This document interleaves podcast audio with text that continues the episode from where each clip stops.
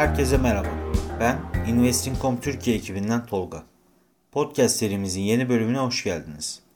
Bu hafta gündemde önemli Merkez Bankası kararlarının olduğu makro odaklı bir haftaydı ve biz de bu bölümde hafta içinde makroekonomik alanda yaşanan gelişmelere yönelik olarak sizler için kısa bir derleme yaptık. Hazırsanız başlayalım.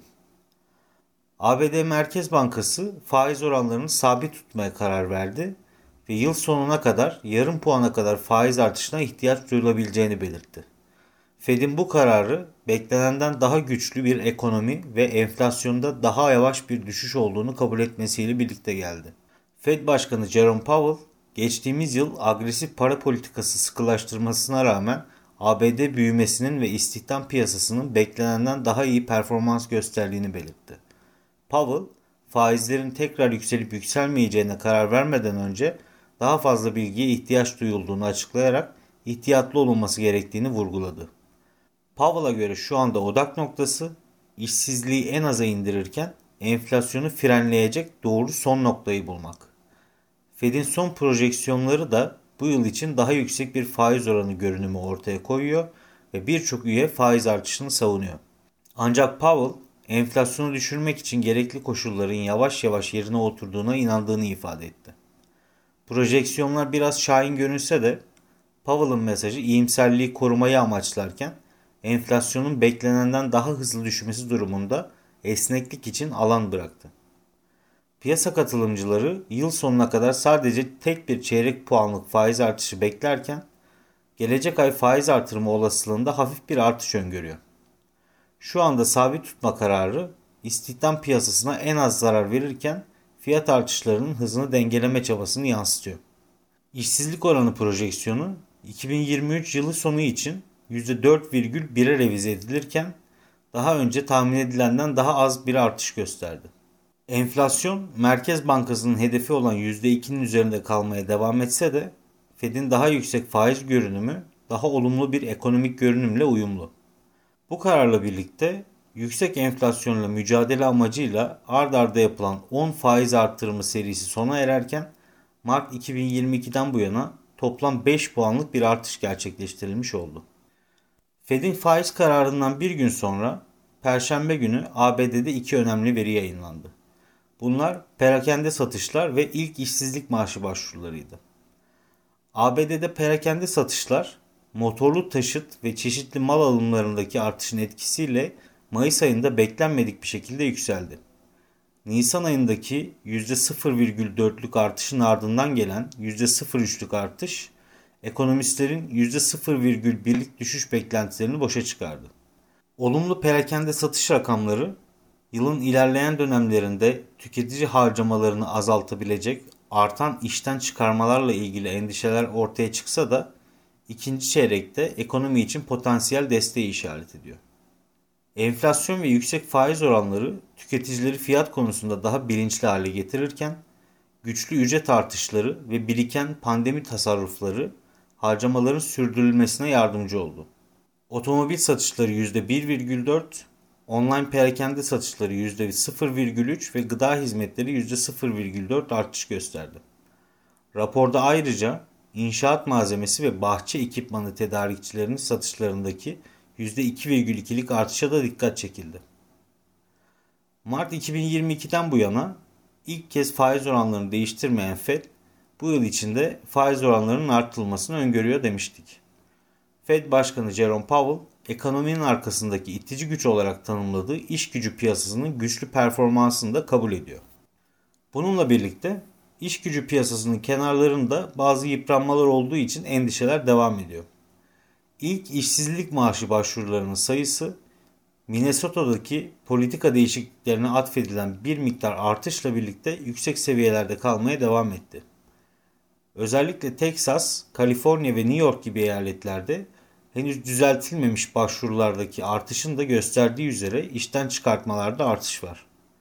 Bu zorluklara rağmen devam eden başvurular nispeten düşük bu da işten çıkarılan bazı işçilerin yeni istihdam fırsatları bulduğunu gösteriyor.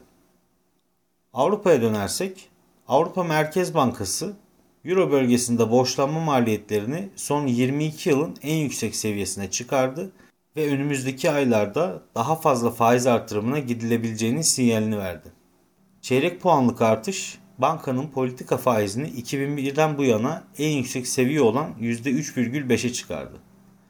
Bu hamle enflasyonun sürekliliğini yanlış değerlendirdiği geçen yıldan bu yana Merkez Bankası'nın ard arda 8. faiz artırımı oldu.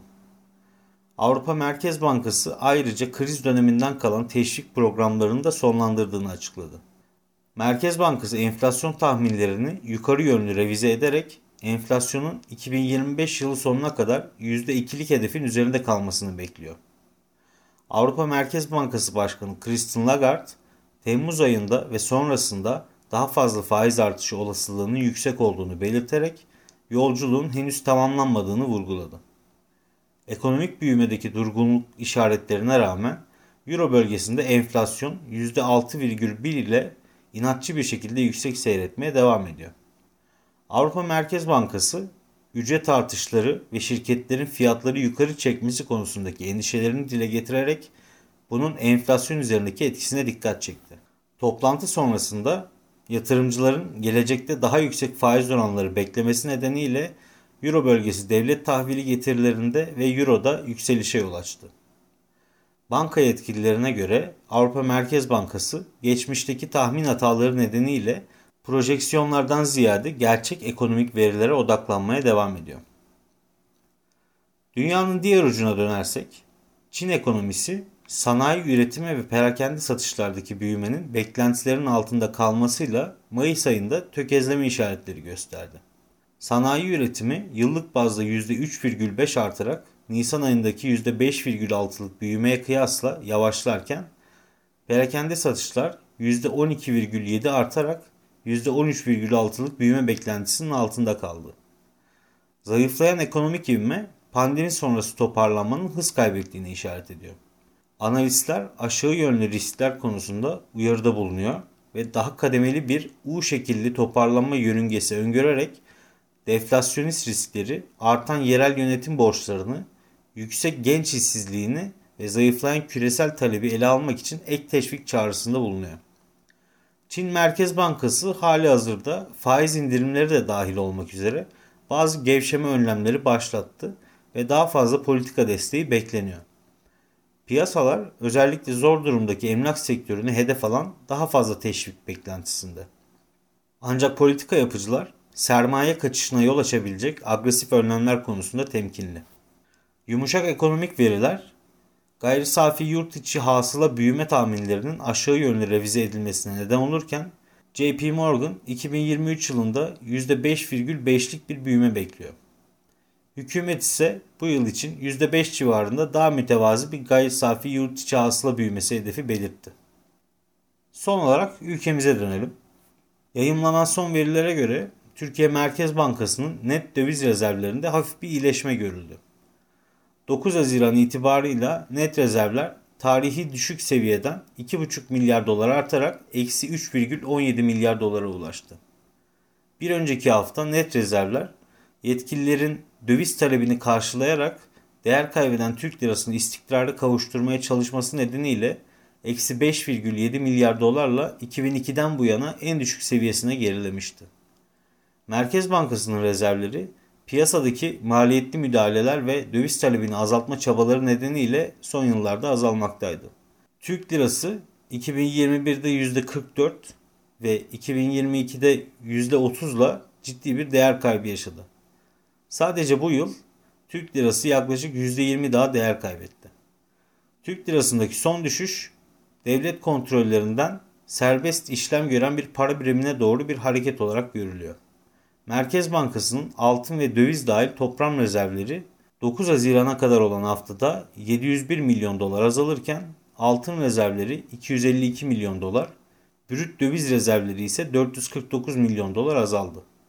Cumhurbaşkanı Yardımcısı Cevdet Yılmaz, ülkenin rekabet gücünü ve verimliliğini arttırmak için enflasyonu düşürmeye ve serbest piyasa ilkelerine bağlı kalmaya yönelik tedbirler alınacağını açıkladı. Cumhurbaşkanı Tayyip Erdoğan'ın yeni bir Maliye Bakanı ve Merkez Bankası Başkanı atamasının ardından gelen bu açıklama yüksek hayat pahalılığına yol açan faiz indirimleri döneminin ardından daha ortodoks politikalara doğru bir kayışın sinyalini verdi. Yılmaz, hükümetin mali disipline ve tutarlı politikaların uygulanmasına olan bağlılığını vurguladı. Enflasyon Ekim 2022'de %85,5 ile son 24 yılın en yüksek seviyesine ulaşmış ancak Mayıs ayı itibarıyla %40'ın biraz altına gerilemişti.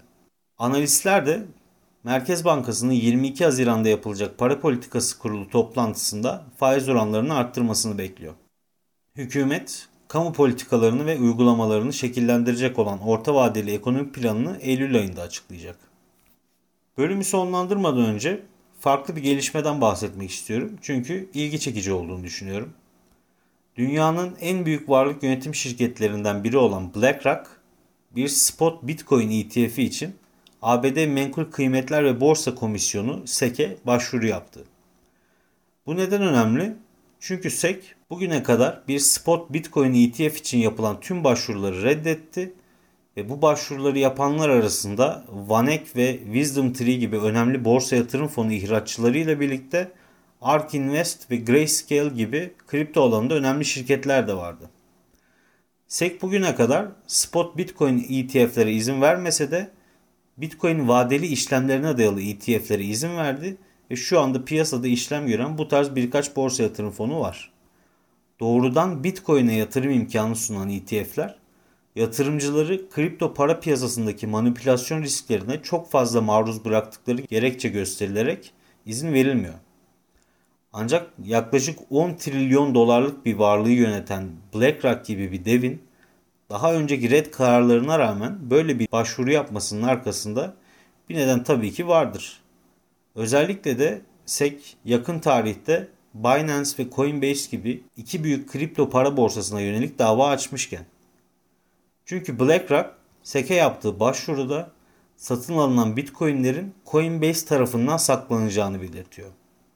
Ancak yine ilginç bir şekilde BlackRock başvuruda Bitcoin fiyatını ve dolayısıyla borsa yatırım fonunun hisselerinin fiyatını etkileyebilecek faktörler arasında kripto para borsalarındaki alım satım işlemlerinin büyük oranda düzenlemeye tabi olmaması ya da manipülasyona açık olmasını gösteriyor.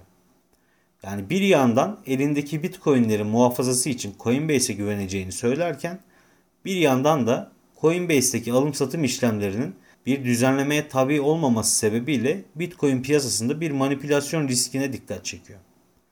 SEC'in geçmişte spot Bitcoin ETF'lerini reddetme gerekçesinin çoğunlukla fiyat manipülasyonu riskleri olduğunu düşünürsek bu onay süreci ilginç olacak ve başta ABD olmak üzere küresel çapta kripto para piyasalarında köklü değişimler yaratma potansiyeline sahip. Bugünkü bölümümüzün sonuna geldik. Dinlediğiniz için teşekkür ederim. İçeriklerimize dair her türlü görüş ve önerilerinizi web sitemizde ve uygulamalarımızda bulunan destek bölümünden aynı zamanda sosyal medya hesaplarımızdan bize iletebilirsiniz. Haftaya yeni bölümümüzde görüşmek üzere. Hoşçakalın.